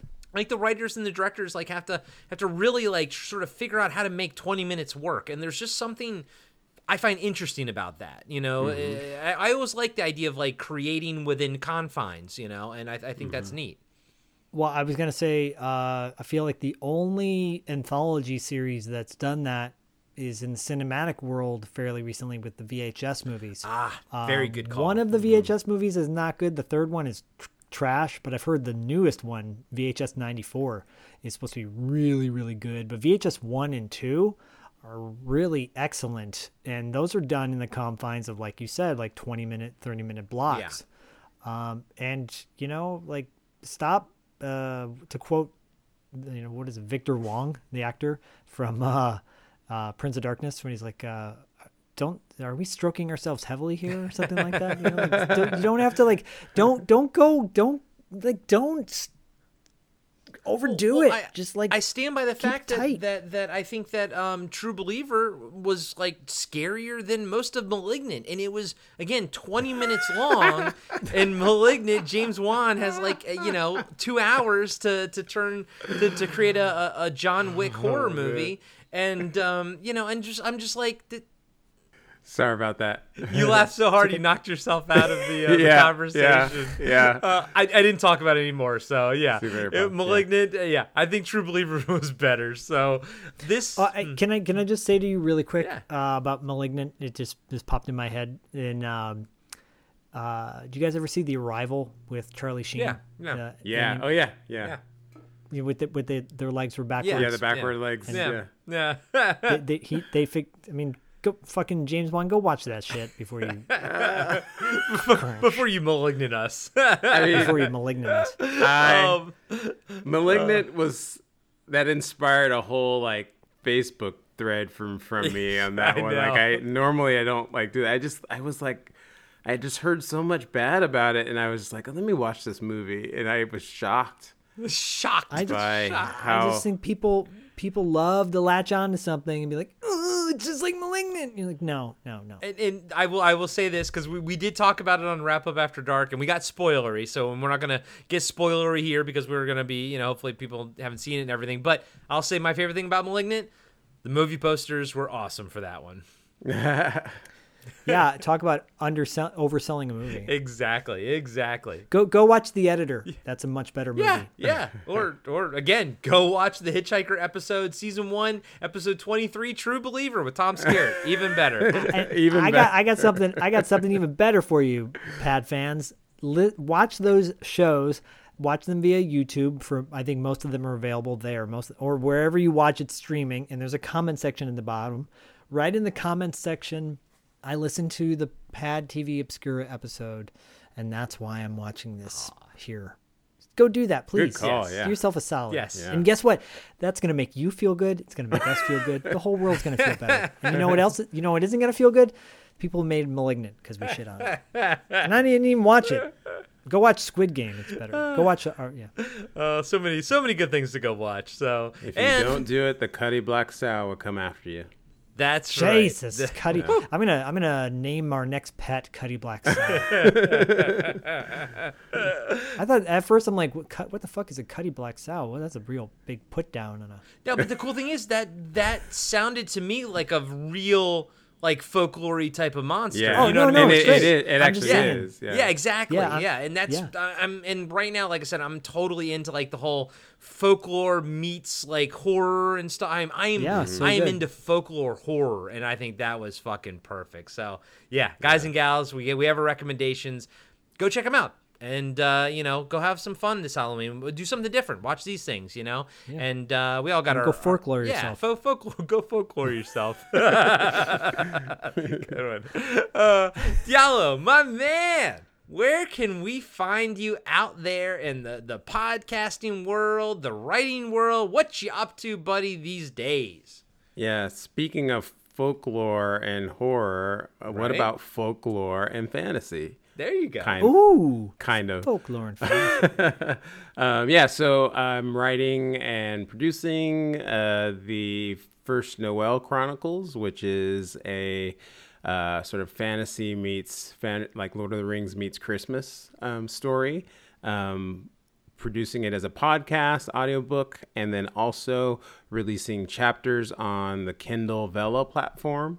Um, awesome. If you do happen to go out and find it, I could really use um, your reviews and likes to get it uh, more in circulation so more people can find it. Um, working on getting a more weekly schedule, um, releasing with that. And um, yeah, just can't wait. Keep telling the story, um, diving in, figure, uh, finding, um, trying to pull the heartstrings where I can and set you up so that you're crying by the end. So that's with a lot of adventure along the way. So that's my goal. So Perfect. Nice. yeah. Um, Zach, you uh, you have an interview with Cynthia Rothrock coming up, yeah? Yeah, October October's rolling strong. We're going into November. We're gonna have a big contest on two dollar late fee for New York Ninja. Um, this is kind of an exclusive, so there you go. New York Ninja. We're running a contest very soon where we're gonna be giving away giving away New York Ninja Blu-rays. Uh, so a you're gonna have to listen to the, plus movie. A Yes. plus plus. Diallo knows. Diallo knows. Um, yeah, more details on that to follow uh, later on November. We'll have an interview with Cynthia Rothrock, which is great. She's just she's amazing. She's so cool. Uh, but in another exclusive, uh, in two weeks, we're going to be doing another live show, an impromptu live show midweek with um, a returning guest, Gabe Jarrett, the star of Real Genius is going to be joining in studio, Dustin and I, uh, to talk more about Real Genius, talk about what projects he has upcoming. Going to do some fun uh, Q and A with him from fans. Uh, more on that to follow soon, but you know, those are little little tidbits we got there. We also got an interview with the director of Revenge of the Nerds, Jeff Kanew. Uh, really, really good interview. If you are a fan of films, uh, and you're not just like a fanboy or fangirl, like you really want to know some cool shit about movies, listen to that interview because it's really good. So that's what we're doing in two dollar late fee. Nice. This is gonna be hell of a year on both Pad and two dollar late fee, and the Noel Chronicles, which is really damn good. So go support, go support people. Yeah, go support your favorite artists out there, and uh, you know if you can, if you can't support financially, uh, all all of our podcasts, uh, Diallo, Zax, this one, uh, Cartwright, everything, uh, a free way to support every single one of them is to leave them a five star review on Apple Podcasts, uh, and they they really do go a long, long way. Uh, the rest of our month on podcasting after dark, uh, we have next week will be my Halloween movie pick uh, for the for the month. A movie that is near and dear to my heart. A movie that I have to watch every single October ever since I saw it for the very first time in 1990. So It is a nightmare before Christmas. exactly, exactly. That is not a Halloween movie. and we're not going to be discussing a Nightmare Before Christmas. That was a joke. But uh, keep keep and we're gonna be discussing Ernest Scared Stupid. So keep your eyes and your ears peeled for that one. We have some good stuff there. Uh, Zach and I just this morning, we, we just Zach didn't I just see you like eight hours ago or something? Yep. we just uh, interviewed uh, Dan Shor, who you all know from Strange Behavior, aka Dead Kids, a movie that we inter- uh, we reviewed in the first season, but.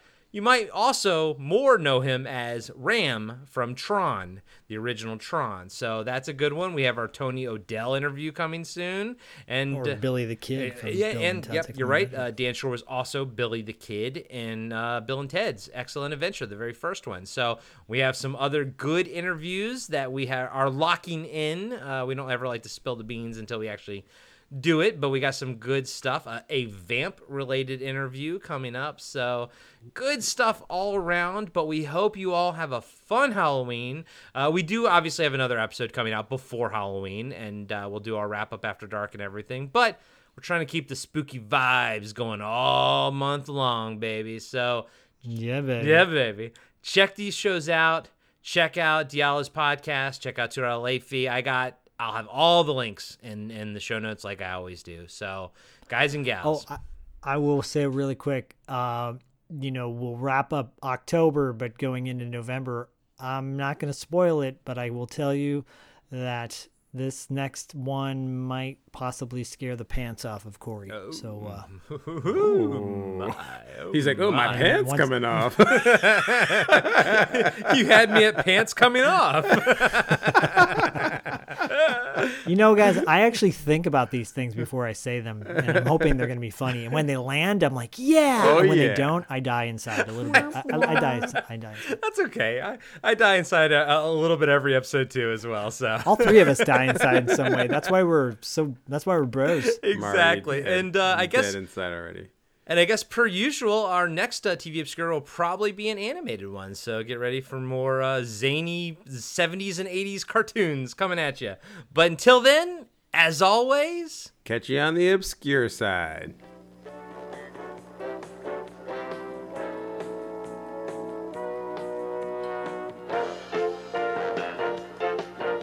Be sure to subscribe to Podcasting After Dark and give us a five star rating on iTunes. Support Podcasting After Dark on Patreon. Follow us on Instagram and Facebook at Podcasting After Dark. And visit us next time for another installment of Podcasting After Dark with Corey Stevenson and Zach Schaefer.